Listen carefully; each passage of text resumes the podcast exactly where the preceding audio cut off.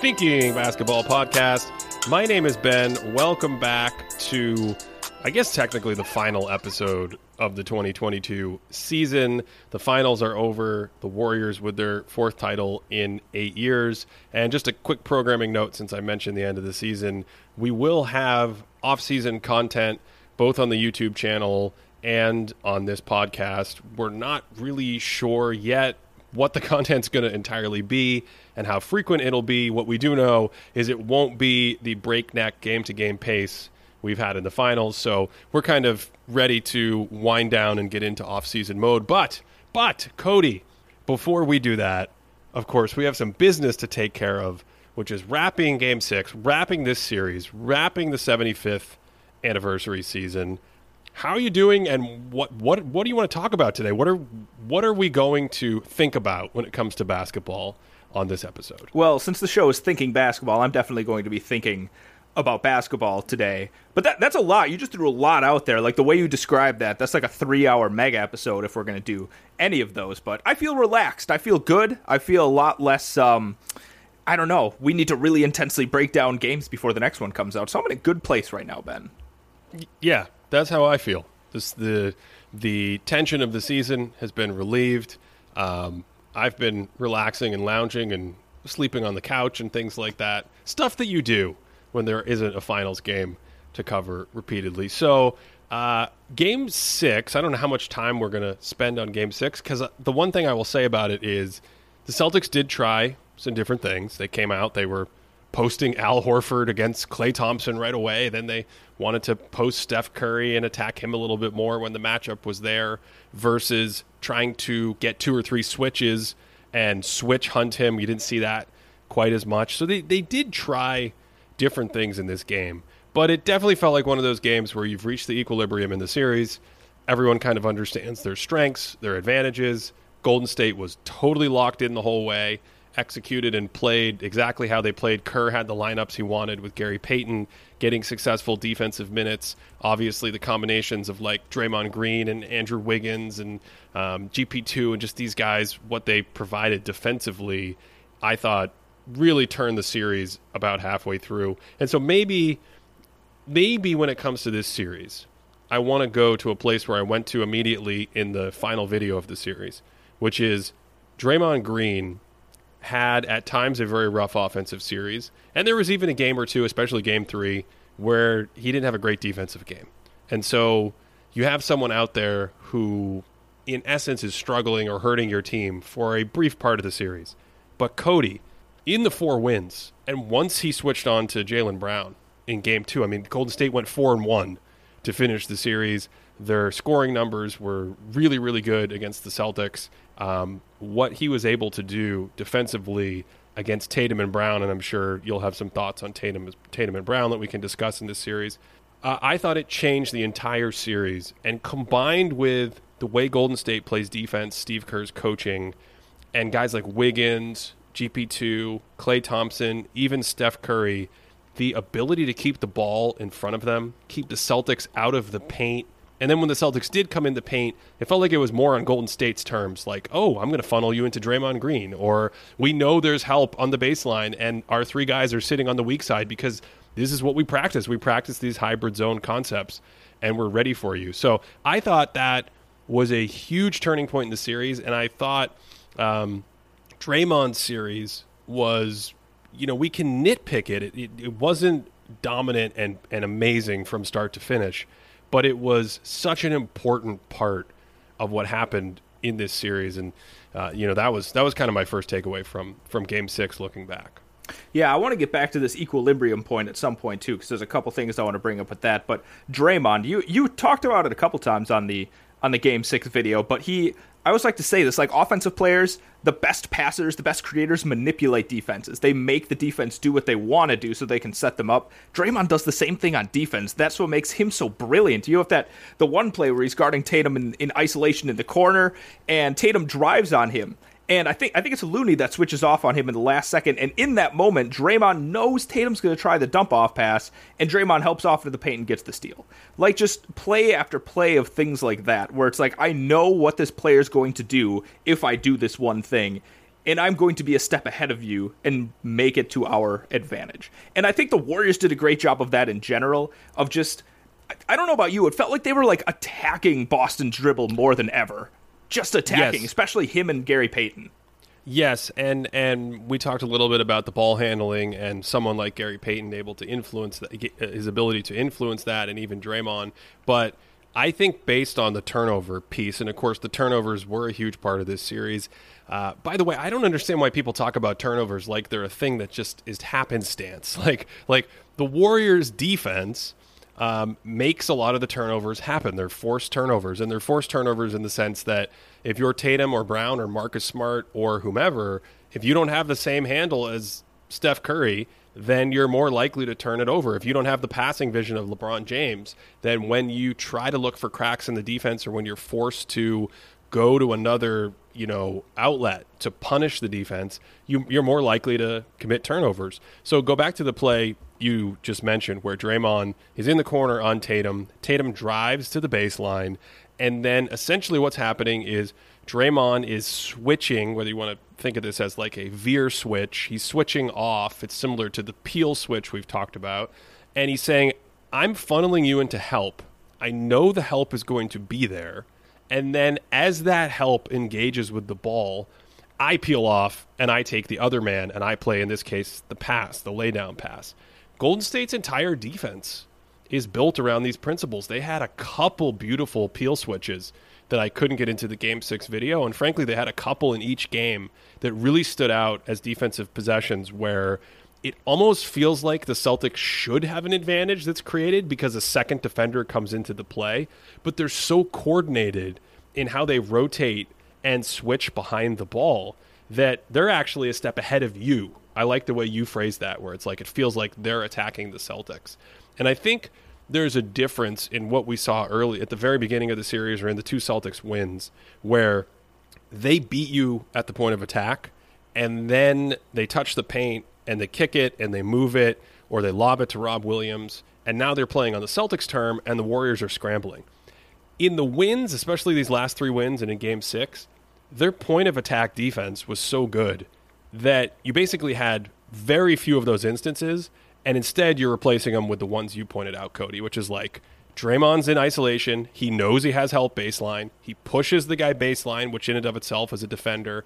Then Looney's there to help. And then because he knows all this, there's never an advantage because Draymond's like, well, when I get to when I get to Looney, I'm just going to take Looney's man, and the backside's ready for everything. And, and I just thought this was the difference in the series, and and frankly, the reason why the Celtics' uh, offensive rating for the last few games was probably so diminished. Not only that, but this idea that like even if you're not necessarily guarding your guy, you can still take advantage of poor spacing. So like there's a play, it's it's the double the double team that Draymond gets on Tatum in the post. I think Smart throws the entry past him, Smart cuts across the paint, and instead of chasing Smart cuz Draymond's on Smart at this point, he's like this is going to be a tough enough pass if Tatum's going to turn and cr- throw it cross court here. There's enough action going on here. There's not really anything going on strong side here. So instead, what he does is he just immediately goes and attacks Tatum, and Tatum's like, "Oh, a double! I'm going to try and kick it out." But Dr- Draymond is so aggressive with that that he gets that steal. He he that's the one where he kind of attacks the ball right away, right? Yeah, he's got both hands like high, Yeah. high up on that one. And so that that's a solid steal. But then, you know, I want to transition and talk to Gary Payton. Talk about Gary Payton the second because it felt like there were so many plays, especially against Brown, where like I don't remember if this was in a podcast, in a video, if we were just chatting with it, but but we talked about the fact that that the Warriors were trying to force, especially the Jays going left, like especially Brown dribbling going left. But Jaylen Brown, if Gary Payton ends up getting him going to his right, like Gary Payton's a left-handed player, so he's able to get right into his gauntlet there to get the steal. And I felt that was a couple things, like like they had the spins down, like Brown when he would spin or Tatum when he would spin, the second player would come and steal it. I, it was it was just a masterful defensive mm. play, a game f- across the board from them. Yeah, and the last point I think about that is Steph Curry, who is kind of supposed to be the weak point of the defense as the shortest defender and traditionally the weakest defender out there when you're out there with like, you know, Andre Iguodala back in the old days and Draymond Green. And instead, what happened, you could see it even in game six. The Celtics were like, we're not going to work for a ton of switch hunting things and run the shot clock down. So we might attack you in the post, as we said. Um, you know, we might do stuff like that. But the rest of the time, the Warriors are content to switch Curry into these actions, or then mix it up a little bit. Maybe a jump switch where, like, all of a sudden, boom! Now he's it looks like a trap, but it's a switch. Or maybe they'll hedge and recover. The ability to mix those things up and then be okay with Curry being switched onto those guys, and just realizing as the series went went on, like the way our defense is set up, the other four players on the court, especially when Draymond Green's on the court, you guys can try to attack Steph Curry half the time. We're fine with that. Like we'll switch it and play straight up and you're not going to be able to bully him. You're going to have to kind of win organically even when you get that matchup. And with this, I actually want to go over and talk about Boston for a second. I want to bring this back to your equilibrium comment because it's this idea that like when you have enough adjustments, like at some point you have like as many adjustments as you're going to get. And I felt like, especially in that fourth quarter, maybe it was happening later third, but mostly in the fourth, Ime was just throwing everything at the wall at that point. It was like, all right, we're going to switch everything. Uh, there were two plays. I think one of them, Horford's on an island against Curry. Uh, Rob's on a on an island against Curry, and there's no action, and they just throw up a double. Like they're literally doing anything that they can to try and change it up, and, and it's weird because like it's like it's like watching Neo at the end of the first Matrix when like you know you've seen him losing to the agents throughout the entire movie, but at the end Spoil- here, spoilers, Cody, spoilers. I'm sorry if you haven't seen the first Matrix movie, pause and go watch it. Pause anyway and go watch it. You'll just you'll just be better for it. But at the end of the movie, he's just like slow motion, one handed taking out the agents. And you're like, wow, that really really looks simple. And I felt the same way with Curry. Like anything Ime threw at him, like Curry was just like slow motion, like, all right, there's a double. I'll take advantage of the four on three with my teammates. Oh, you're gonna drop against Draymond? We'll run a DHO with him. We're gonna run a dribble handoff until I get a pull up three. And I just I wanted to ask you, Ben, was there some kind of adjustment you would have liked to see the Celtics try against the Warriors at some point and didn't or do you think they really exhausted what they had in their in their bag so to speak to try and stop the warriors Ooh, I don't. That's a tough one. I think the only thing in retrospect was maybe trying some kind of steadier diet of of two to the ball and pick and roll, and then just seeing how your your defense can recover. But honestly, I'm not sure. I'm not sure that would have lasted that long. I'm not sure that would have been wise. And I think it comes back to the point I made in the video that we've discussed on this show, uh, and you've mentioned many times about Steph Curry's improved not just his handle, but the tightness of his handle, along with the growth of his body and his strength and his balance, as I called it out in the video. Like we've seen this through the entire playoff run. When he's put in a pocket and you try to pressure him, whether it's what we would consider like a hard hedge where the big man shows and then tries to recover, or just an all out trap or blitz where he's double teamed off the pick and roll, he is now so comfortable despite only being like six two or whatever, handling that pressure and keeping his dribble alive and making kind of um, not always the perfect pass, but a pass that leads to a really big advantage. And that's the problem with sending two guys to Steph Curry outside the three point line, 25, 30, 35 feet away, whatever.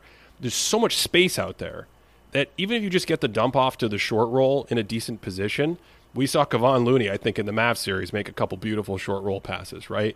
Um, Andrew Wiggins coming downhill. We talked about that. He's either going to have an open three or come downhill and be able to, you know, use that athleticism on his drives. And then, of course, um, Gary Payton and Draymond Green, those two guys as screeners, can short roll pass. Curry sometimes will make even better passes, but just the the moment in the offensive possession where it's like, okay, we're going to send two to Curry and then recover yeah, you're playing four on three behind the play with with a team that's really good playing four on three, and that's a diff. That's a notable difference from four, five, six years ago, where even though it was still great Golden State offense, you could at least disrupt Curry in those moments. You could at least get turnovers or deflections in those moments, and he just seems so good and under control. Um, just to put a bow on it, I don't know in terms of like the technical tenth of a percentage points if it was his lowest actual turnover series ever. But in my adjusted turnover percentage model, series to series, this matched the lowest turnover percentage of any series he's ever played. Uh, and his turnover run throughout the playoffs was relatively low as well. And, and I think it's I think it's because of this very point. You ready? Showtime. On May 3rd, summer starts with The Fall Guy. Let's do it later. Let's drink a spicy margarita. Make some bad decisions. Yes. Audiences are falling in love with the most entertaining film of the year. Fall guy. Fall guy. Fall guy. That's what the poster said. See Ryan Gosling and Emily Blunt in the movie critics say exists to make you happy. Trying to make it out? Nope. Because I don't either. It's not what I'm into right now. What are you into? Talking. Yeah. The Fall Guy. Only in theaters May 3rd. Rated PG-13. honestly i didn't look it up i don't i don't think i know how i would have looked it up but i'm pretty sure when when boston doubled or, or blitzed curry on a pick and roll or any action i'm sure the warriors had a 200 offensive rating. Like 200, yeah. it ha- if it was I'm, I'm almost being serious here but if it's like lower than 200 i would be shocked because i feel like they got a three or a dunk or anything out of that. Uh, let's let's talk about curry for a second because i think this is a really interesting conversation point. Because if you if you talk about like a full season obviously curry missed a lot of time he would have been better in his prime if you consider like an entire season just because he's playing more of it but when we're talking like a single series, if we were to like transplant like 2016, 2017 Curry versus what we saw from 2022 Curry, you talked about it. He's he's so much stronger than he was now. He's a better passer. He's got a better handle. Uh, the shot, I, I don't necessarily know if it's worse now in in a single series. How, how would you compare the two? I don't know if, if I want to use the better word here, but I think it's really hard for me to, to think about what I saw from Curry and be like, am I sure that Curry was actually better five years ago in the finals or any other series that I saw him? What do you think about that? How is he now in a series versus how he was in his prime? I don't want to spend too much time on this because this will be ironed out in the top 10 video, which is coming at, at some point soon, kind of looking back at the best players in this season and discussing this very thing. But I will say the thing that's bouncing around in my head, and I've had a lot of people ask, like, wait a second, is this Curry's peak? Um, the big question for me is the shooting because I think what you just saw in the finals is peak Steph Curry shooting, basically. I think you saw Steph Curry flame throwing the way he was in 2016 or at stretches in 2021 or whatever it is, and he's still very much in his prime. But the issue is, as you get a little bit older, as you lose a step, as it gets a little bit harder to get your shot off, as you as you decide to do more on defense, I mean, you know, that burns up calories even for an amazing endurance athlete like Curry. And so, if you told me, uh, Ben, Curry's more like a 38 to 40% three point shooter. We've already done podcast segments on trying to understand what that does to his value and how he still has all this value off ball, but you, you just are going to lose a little bit from not making as many shots. Um, I would go, okay, I believe that, and I'll try to calibrate where that puts him as an offensive player. I think the advantages from the other things don't offset that loss of shooting, still makes him a great offensive player, one of the best offensive players in the game. And if he never played from 2015 to 2021, still one of the best offensive peaks we've ever seen. But if you were to say to me, Ben, no, no, no, no, no. It was more like a slump this season. There was a lot going on. They were reintegrating Klay, and he was getting used to all this defensive stuff. And um, you know, they he tried to break, the, you know, breaking the three point shot record earlier in the season. Had this huge psychological. If you told me that, and you're like, but wait for it, he's going to come back. He's going to shoot 43 percent on 12 threes a game next year. Then I do really think you have to think about, oh my word, um, if he gets that shooting with these kind of subtle small th- I think it might have been his best passing season of his career certainly his best passing season since like 2014 15ish those days when he was a little bit more on ball um, with the ball handling with the decision making and just with the understanding uh, he's added more even since then. You know the sidestep step back three is something he used more now in the last couple seasons. Just that mastery of like going through a playoff gauntlet and seeing different defenses that he's already seen and going, okay, I know how to beat that. Um, I'll take the mid range if you're going to give me that. If you're going to play my three, I'll get all the way to the basket. If you're not careful, I'm going to get my three off. And if I'm making those threes at 44%, then we can have a discussion. But that's that's kind of the space I'm thinking about. It's like I'm not I'm not convinced, but it is really interesting to observe. There are some areas that are more subtle, smoothing out the edges, trimming the fat that we expect from players as they get older that I do think he's improved in. And then the shooting one is just a big variable for me at this point. Now, stop me if this is going to be something you want to talk about in that video more. But I'm thinking about and, and I think playoff LeBron is the like normal thing that people talked about. Like LeBron always upped his game in the playoffs, et cetera, et cetera. But this playoff specifically, I feel like there were a lot of players that were either up or down from what we expected. Curry was better than in the postseason than he was in the regular season. Jimmy Butler was better in the postseason. Trae Young was significantly worse in the postseason than the regular season. When you're trying to factor all this in to determine how good a player is, how do you how do you take like a series or a playoff performance and factor that with a regular season, especially if they miss some time. I'm so glad you asked that because it's been it's been a long time since we've done a great debate podcast episode. Mm-hmm. And I don't know if we'll I don't know if we'll resurrect that. We may do some other historical stuff in the off season. We'll see. But one thing I always mention in the great debates, Cody, if you remember, is never judge a player in his worst situation, never judge a player in his best situation. And that applies to these small samples in the playoffs. I think it applies again to the finals where um, on one hand, I give Curry as an offensive concept a tremendous amount of credit for being able to kind of zig against the zagging Celtics defense to to function orthogonally to the way the Celtics are set up. Um, I think it's a drinking game when I say orthogonal on a podcast. Someone has to perpendicular to how the Celtics are running goes the Warriors' motion offense because the Celtics are so good against more stationary spacing five out modern things and they kind of run into Golden State and they go, boy, we can't really play like that. Like, we might want to start playing one big man, um, and we might want to switch to drop coverage. Because the thing is, we saw Al Horford switch onto most other players in the first three rounds, and then you get to Golden State and you're like, oh, that's not going to work. So I give Curry as a concept, abstractly, credit for being able to do that to the Celtics defense on the flip side, I also have to balance out one of the things the Warriors clearly did for most of this series was they said, "Okay, Steph, let's see what you got. You're gonna have to you're gonna have to beat us with your scoring." And he came out and he was just like, he came out and he was like, um, "Are you guys sure you want to do this? Because uh, I am going to dist- I'm going to barbecue you like barbecue chicken." So the numbers in that sense are great against a defense of that quality, but do I expect him to shoot 49% from three or whatever the final number was? It was mid high 40s. I, I don't. Um, and so I think this applies to all players. It, it, applies to what we've talked about with Trae Young. It applies to who else did you mention? Um, I can't remember Jimmy Butler. my head. Jimmy Butler.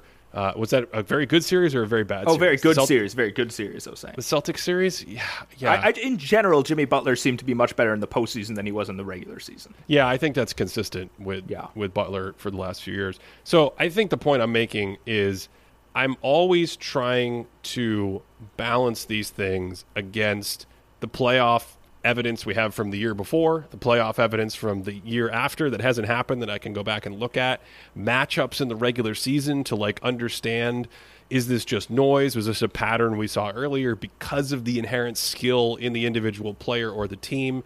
And keep those things in mind. And I think, especially in the social media day and age we live in, the tendency is to do the extreme opposite, right? Not just the opposite, but the extreme opposite and be like, oh, this one series I just saw where this guy was amazing proves that he is the best. And oh, this other series I just saw where this guy was ter- he stinks, he's garbage, he's terrible, he shouldn't even be in the NBA. It proves that he's terrible. And um, I, I, I, I don't want to say I throw out the outliers, but it's a balancing act, right? Where you're trying to understand what does this really good series mean against what what does this really bad series mean? Kevin Durant is probably the best example of this for something like the top 10 video where you have last season's Milwaukee series in the second round as his second to last playoff series and then this season's Celtics series as his last playoff series and they're two totally different series in terms of opponents, the way he was guarded, the team outcome, the team context, and Durant's individual numbers. Two completely polar opposite series that happened consecutively back to back. And do I think there was a huge difference in Kevin Durant as the player in when was that? Like July of 2021 and May of 2022?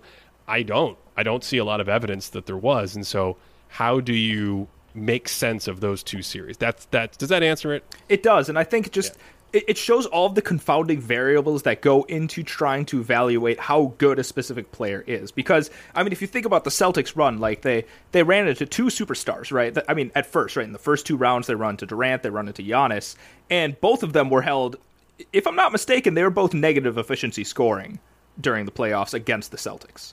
And then they run against Jimmy Butler, who has a great series against them, and then Steph Curry, who has a tremendous series against them. So then I think that also adds some weird variables where it's like, all right, we have these two other players in Butler and Curry who did really well against the Celtics defense that's tremendous. And then we have these two other strong stars that, you know, th- their team still did well. Like we talked about how the Nets offense was still incredible against the Celtics, but Kevin Durant's numbers itself were down in terms of scoring and efficiency. So I think that that even adds to this where it's like what what do we do with these extra things when we throw it all together? Yeah, and and I think uh, Tatum is another great example of this, right?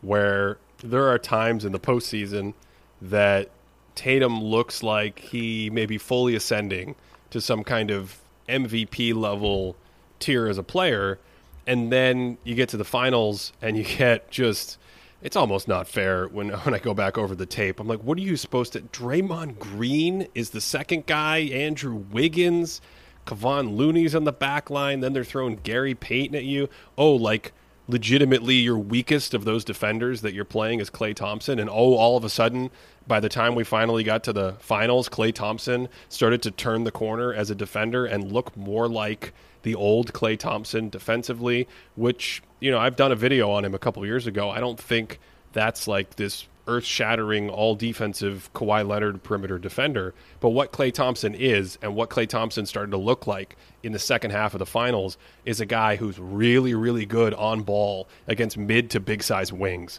right? Like, or just point of attack. You know, they used to use him against point guards as well back in the back in the old days uh, of the dynasty.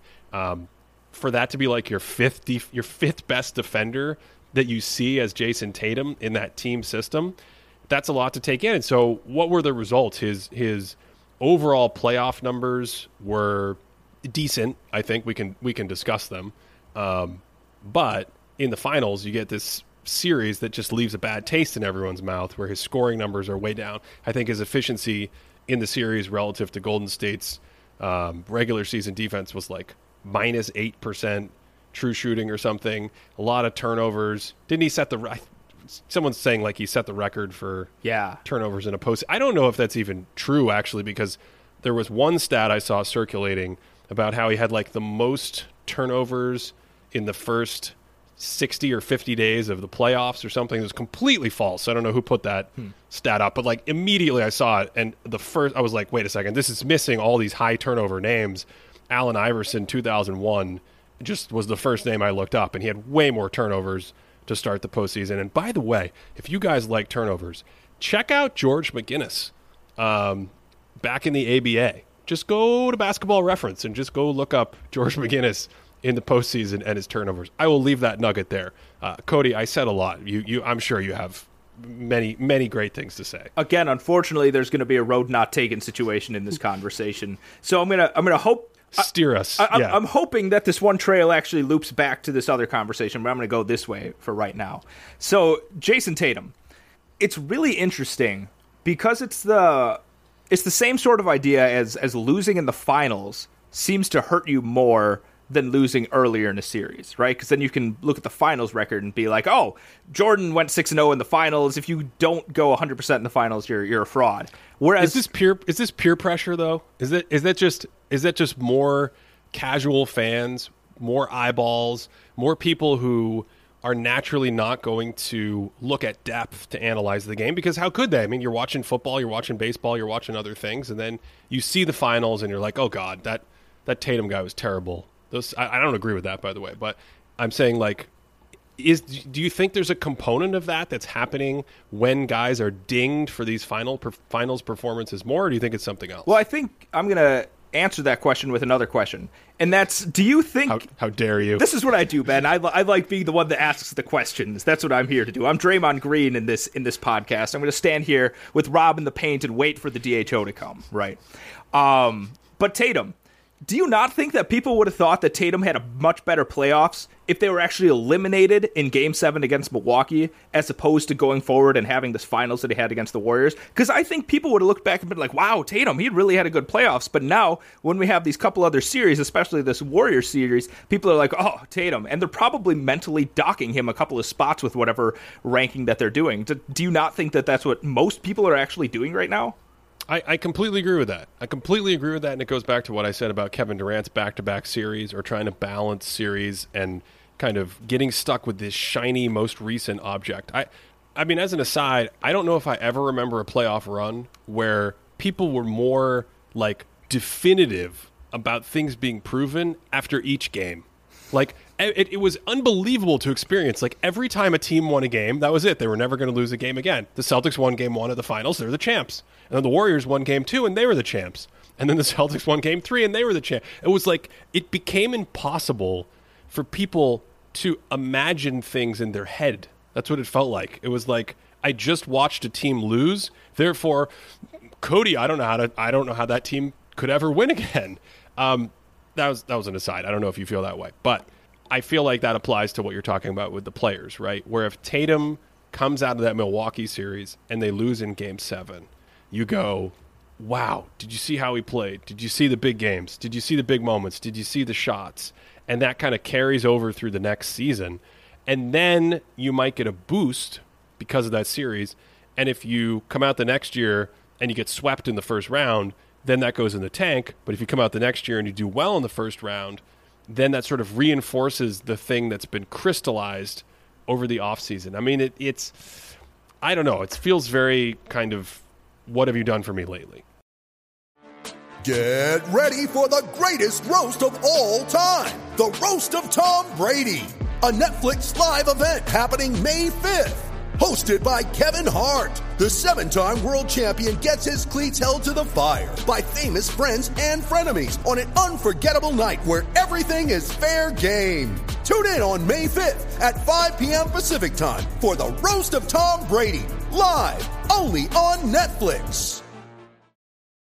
When you need mealtime inspiration, it's worth shopping Kroger, where you'll find over 30,000 mouthwatering choices that excite your inner foodie. And no matter what tasty choice you make, you'll enjoy our everyday low prices, plus extra ways to save, like digital coupons worth over $600 each week. You can also save up to $1 off per gallon at the pump with fuel points. More savings and more inspiring flavors make shopping Kroger worth it every time. Kroger, fresh for everyone. Fuel restrictions apply.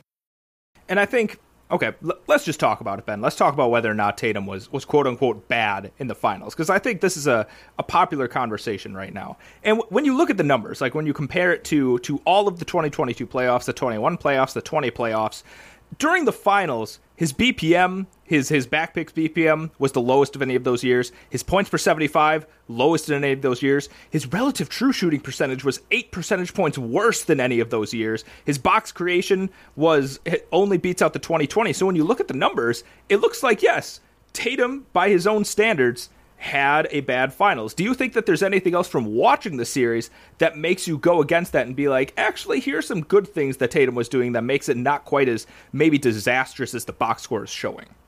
Yeah, I, for one, I don't like playing. I, I don't like falling into that trap of comparing players to themselves because they each have a different standard.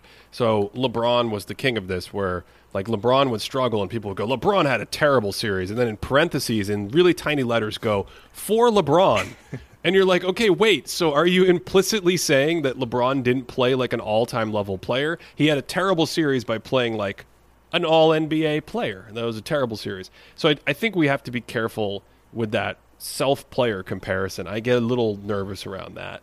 Just objectively speaking, was Tatum terrible? Uh, I think that's a bit ridiculous given the context, the importance of the team, um, you know, the fact that he's still scoring 20 points per game. Now, you might say, is a 20 point per game scorer with that kind of efficiency eating up more oxygen in the room and hurting the team?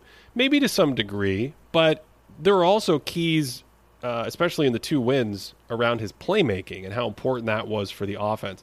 It wasn't a great defensive series for him because, again, I think the movement element of the Golden State off- offense is not his strength, but he had some good defensive moments. I mean, the fact that he's like a six eight switchable dude with some rim protection allowed them to play their small ball lineups. It allowed them to not worry about the Steph Curry conundrum on him being pulled into screens. So what do the Warriors do? They pull a big man into the screen. They pull Horford. They attack Rob Williams, as we talked about. I think all those things matter in terms of being a good, productive player. Now, for the rest of the series? Was he able to solve this defense? No. Uh, was he able to score remotely effectively? Not really. And were turnovers a problem? Yeah. So I, I think when I look at all of that, it's a series that, like, if you had that player over the course of a season, even against curving for like a really strong defensive opponent, would I think of that player as an all star? I don't think so. I don't think it was that kind of series um, because there are players that are really good that have bad series that, in my assessment, guys are still they're still all star like they're still really good basketball players. You're not going to find 25 or 30 players that would have played better in the series. But in this case with Tatum, I do think it was that level of subpar. But I mean, we're not talking about a guy that all of a sudden is like um, a chucker on a 20 win team or something. And I think that's what gets lost in the shuffle. Yeah, I think maybe before this, it's you know, it's I think earlier in the playoffs, um, we had a topic that maybe we were going to bring up at some point, and I was probably going to come out with the declaration that Tatum might be the best uh, wing defender in the in the NBA. And then after seeing the Heat series, then seeing how some of his skills were kind of nullified in the series, I think I was like the Homer Simpson uh, meme, like receding going back. back into the hedges. yeah, I'm like, I'm, Yeah. I'm going to hang on to this take for a little bit. But but that's yet another example, Cody, Yep. of this concept, right? Where it's like against one or two opponents, you may look great, and then in different contexts against different opponents with different responsibilities, you see something completely different. And I, I just don't think I can say this enough, the, because it feels like we live in such a polarized sort of basketball universe. The player is not the best thing that you see, and the player is also not the worst thing that you see. The player is literally some sort of amalgamation of those two things that we are that's what we're trying to figure out as analysts not just pointing to the shiniest object and say like ah Tatum is the best Ta Tatum is the new Kawhi I'm going to try and wrap together both teams here with this point. This this point about NBA math because I think about this a lot. Because we're talking a lot about Tatum, we're talking about how good he is either on offense or defense. And when you're wh- when you have all this data and you try and put it together, maybe you're going to try and put a numerical evaluation on how good Jayson Tatum is. Like how would his defense be on an average team? How would his offense be on an average team? Then you want to do that with each other player, maybe Steph Curry, maybe Draymond Green. But as we just talked about with Tatum, depending on who they're playing, like Kevin Durant, his defense really stands out as being tremendous because that's the kind of guy that Tatum excels against. Stephen Curry, not the kind of guy his defense stands out against. So, once again, that math doesn't stay. Like, if he's a plus, I don't know, like a plus one, it's not going to be a plus one against those two players. And then when we go over to the Warriors side of it, right, we have Draymond Green, we have Stephen Curry. And I think like we have these two numbers, like Steph Curry being like a plus two, Draymond Green- being like a plus one. When you add them together, I feel like their synergy together ends up being like a plus four or plus five because their skills, their skills amplify each other. They synergize, right? So Draymond Green, he wants to play with somebody that's going to be spacing the floor and shooting. Draymond Green doesn't want to shoot. He wants to set other people up to shoot. And Steph Curry's a solid defender, but he's not going to be the defensive presence that Draymond Green is. So together, they're so much more than they are alone. So again, when we talk about these confounding variables of opponent, teammates and things like that. How do you boil that all down and put together, if at all possible, put a numerical evaluation on a single player in a season? well I I mean we've talked about that before that's like looking at what we tend to see in plus minus data in long samples or adjusted plus minus data just understanding the ballpark of how the top players evaluate the game uh, or excuse me, impact the game, and then evaluate based on that, comparing like, all right, this guy looks like he's in the hundredth percentile here. This guy looks like he's in the ninetieth percentile. But that that is also what makes it very hard to evaluate players that do it differently or are outliers who have completely different methods. Um, I want to go back to something you said there about the way Draymond Green plays.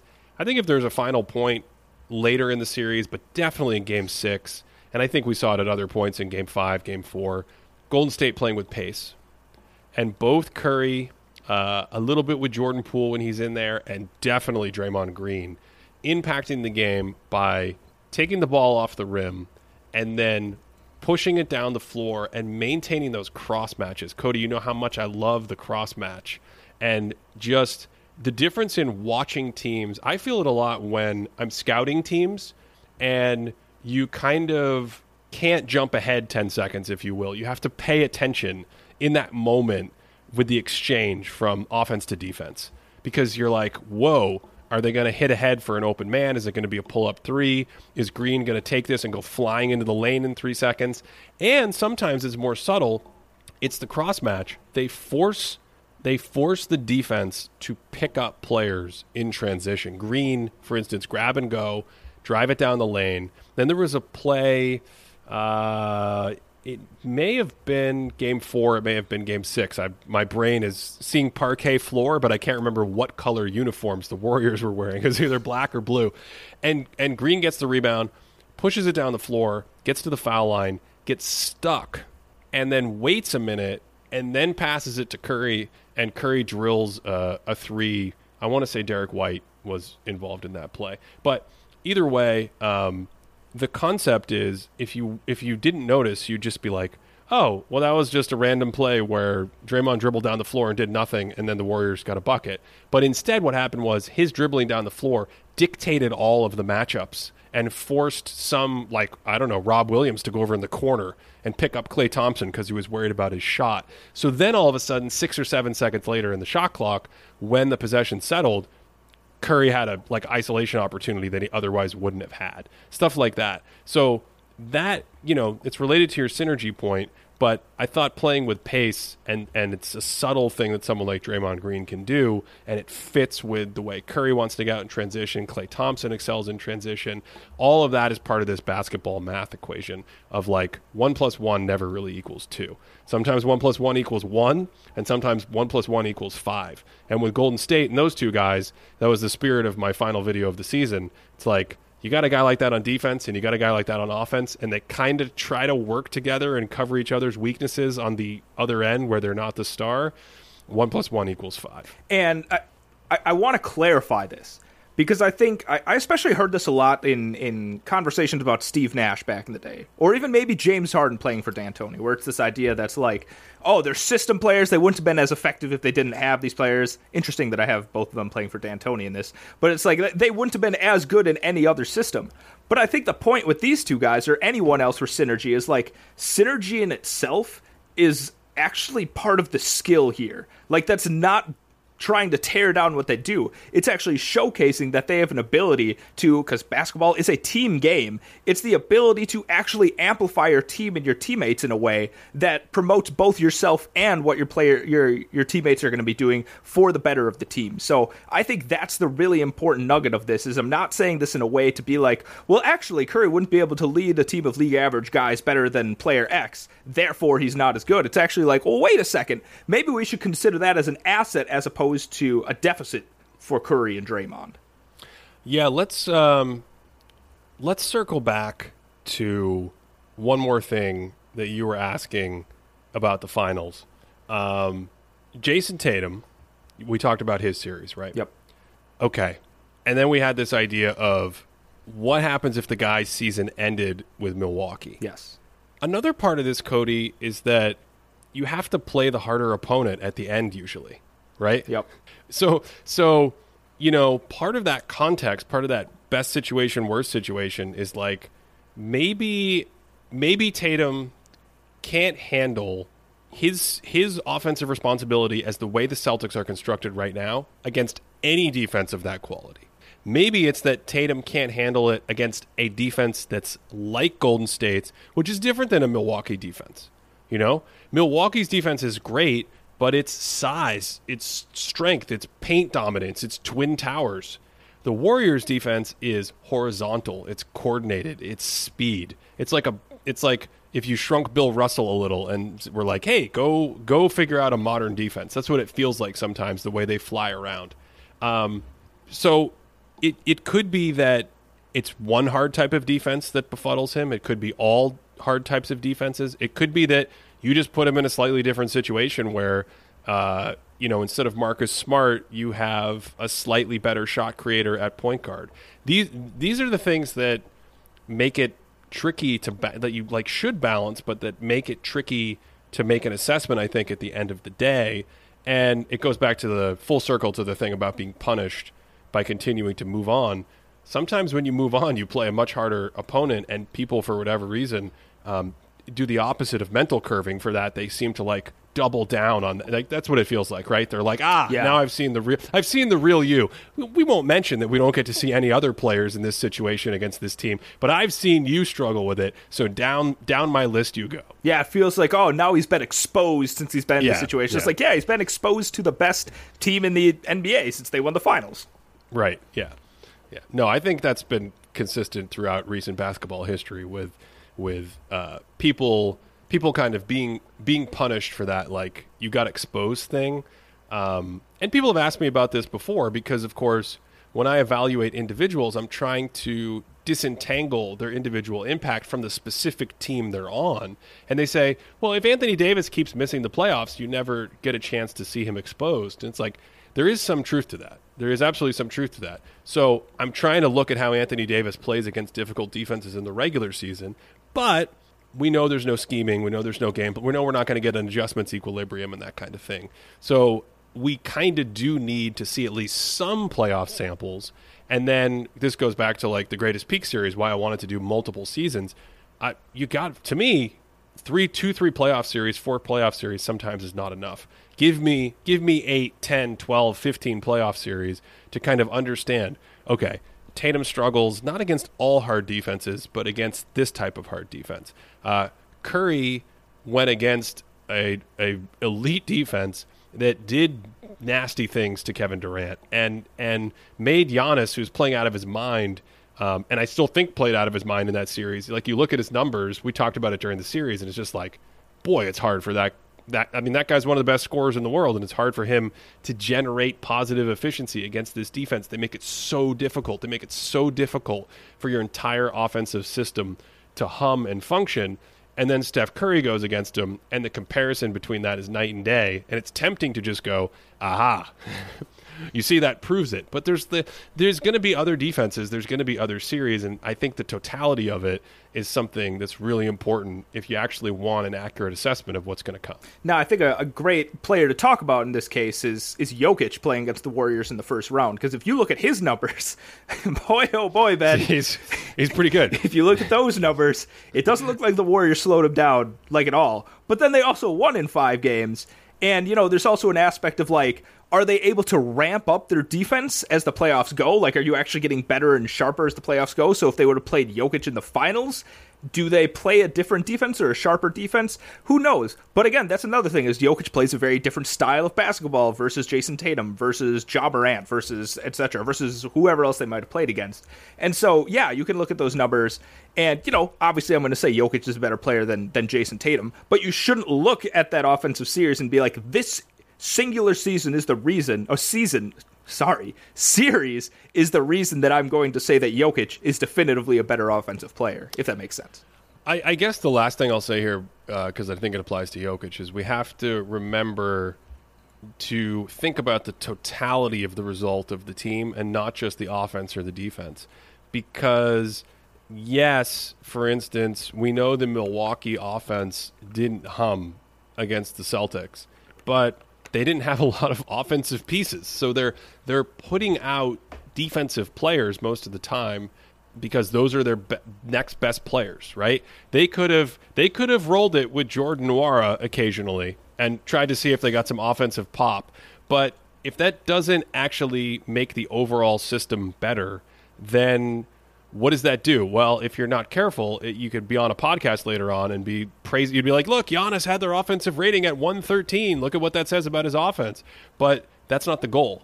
The goal is the overall net point differential.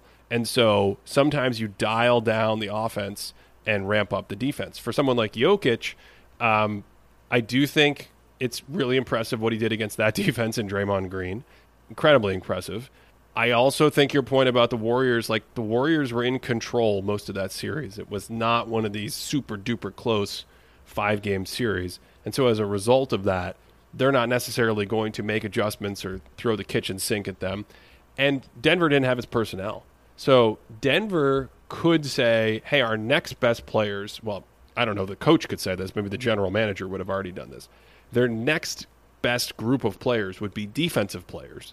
And then they say, Jokic, you carry the offense, make it respectable like Giannis. Giannis got him like 106 against the South. You get us 110 and we're happy and we'll give you defensive players. Or, and I think this was more in line with the construction of the Nuggets, they're like, Jokic, we're going to try to give you some, they're like second tier offensive players in terms of like, they're not NBA stars. But we want to give you Austin Rivers can make a shot. You know, we'll, we'll throw out Monte Morris. We'll do whatever we can do to try to give you some tools to work with. And Jokic is like, hey, man, I don't need big horses. Uh, I don't even understand this. Like, the man averaged 34 points per 75 possessions on plus 9% true shooting. But then again, to the overall point, um, they were like minus 14 per 100 when he was on the court. So the Warriors were never sweating it. And it doesn't matter what they do against Jokic, it matters what they do against the entire system. That's how you win at basketball. And again, I think that's going to be interesting to go back because, again, th- th- when he was part of the discourse and during and after that series, I think a lot of it was like, don't tell me Jokic is the all time player. Like, he couldn't handle playing defense against the Warriors. And then we saw the Warriors win the next couple of rounds and win the championship, and they, I don't want to say eviscerated, but as we just talked about, like, Ime Udoka couldn't throw anything at the Warriors that they couldn't figure out. So that's like a literal, like we've we've been talking about it, possible like retrospective all-time defensive team, or at least like this century defensive team. So then you you have to go back through the rest of the playoffs and be like, okay, how bad was Jokic's defense relative to how bad every other defense looked against the Warriors when having this kind of conversation? Right. Yeah. The um, the the Warriors had a 126, 125.7 offensive rating when Jokic was on the court in their first round right? And and your your reaction is like, holy moly! And it, it is a little holy cannoli moment. Tip of the clap to Klay Thompson there. Um, but when what about the Mavs? What was the Mavs defensive rating when Luka Doncic was on the court against this Warriors offense two rounds later? I, do you do you have the answer to that? I would. It was it was 126. oh wow. Yeah, it, it was the same 126. And that's So- another team that's built defensively around Luka. Like their style is very much being like you have a couple creators in Dinwiddie and Brunson. Everyone else, we have these lockdown or like flexible defensive guys that we can throw around Luka. So that's a strong defensive team that's throwing pretty much the same kinds of results as this Jokic led team. Yeah, and then and then the last thing is uh, you could check Memphis, and I think a Memphis is a kind of better defensive team. They have more. They're more equipped to handle the Warriors' attack with their length and their athleticism and switching and Jaren Jackson. Um, what was their defensive rating? So it wasn't 126. It was way down to one, way down, quote unquote, to 114 with Jaren Jackson on the court. And I haven't done it, but it's the kind of thing where when you have a weird game like that 50 point game where the Warriors just kind of packed it in, um, I wonder what it would be if you removed that. I wonder what it would be if you controlled for Steph Curry's minutes, that kind of thing. The point is to say, as Cody said, you want to account for all these things, and in the moment, you don't get it. So in the moment, you go, well, Jokic must be some catastrophic outlying problem. And then a month later, if you went back and updated, you would go, oh, it kind of kind of looks like a lot of the kind of looks like a lot of the other teams. By the way, that nothing was better uh, or or more exemplified the concept of what have you done for me lately than the Warriors up three one punting on that game where Memphis just kept going with its bench play, just just had a party. You know, good for Memphis. Like great, great, great game to win at home by 50 points, 40 points, whatever it was. But then all the discourse after that, immediately people were like, "How can the Warriors ever win again? How could they? They just lost by 50 points. I'm so worried about them." Um, they're the second straight NBA champs, by the way, to trail by 49 or 50 points in a second round playoff series and go on to win the NBA championship. Wait, did the Bucks do that last year? The Bucks had a game against the Nets where they were down by 49 or 50 Oh wow. in that series. Yeah, I think they lost by 38 or something I like blocked that. out. That's that's wild. So I have now. It, it seems like what we're winding down, having a nice little retrospective on the year. This is good. This is relaxed. There are still two questions, Ben. There's two questions that I'll still. I don't think I'll ever have an answer to. Philosophers, thousands of years from now, will be asking these questions. Number two question on the season is how good is Miami really? I'm going to be wondering that until the day I die. And number one, Ben, number one, while that we were talking about his team, Ben, what was going on with the Grizzlies and Ja Morant this year? Like, I think that 50 point blowout was the game that Ja was out, wasn't it? Oh, you cannot beat Memphis when they don't have Ja. It- it's it's impossible. It makes no sense, Ben. So those are my those are my two questions when I'm walking away. Those are my white whales this year, being like, I didn't. I never had an answer for those. I never had an answer to those. Do you have? Do you have? Fi- I guess not final, because I'm sure we'll talk about the season. But do you have any final thoughts on the season, the 75th anniversary NBA season, where you're like, you know what, this one got away from here. I'm still wondering about that. Oh, I have no answers for the two questions that you just posed right now.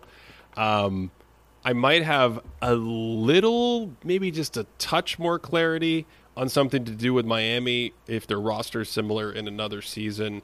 Um, I mean, part of me still feels like I kind of had them pegged right around where I still think of them, but I, I understand your ambivalence. And then Ja, I think we just need to see more with Ja. You know, it's um, we we need to continue to get more playoff data on this era around small defenders, leaking defenders, the Trae Young defenders. Uh, how much does his defense hurt? How much is his offense helping that type of team? Um, I mean, I think Memphis was actually pretty good. I think Ja helps them, and there are teams in NBA history. There are plenty of them where you have really high impact players who are really good players, and on particular teams they don't move the needle as much, but they still help, especially in a playoff context.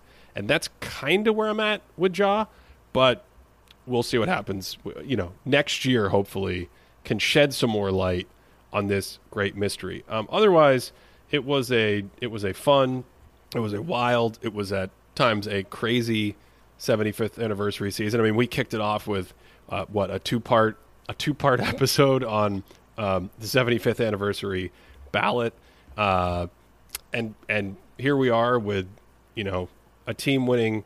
I still can't get over that the core of the Warriors has made six straight NBA finals and has not lost a Western Conference playoff series since 2014. That is it for this episode. Uh, if you want to support the show, head on over to patreon.com slash thinking basketball. We have additional content. Um, trying to think of what additional kind. I know we have a podcast episode that we might release fully in the summer on the uh, finals MVPs over the last 20 seasons. But there's additional stats, some of the data that we talked about today, uh, proprietary metrics that updated throughout the season, historical things, and a whole lot more. Patreon.com slash thinking basketball. That is it for this one. Thanks as always for your support throughout this season and listening all the way to the end. And wherever you are, I hope you are having a great day.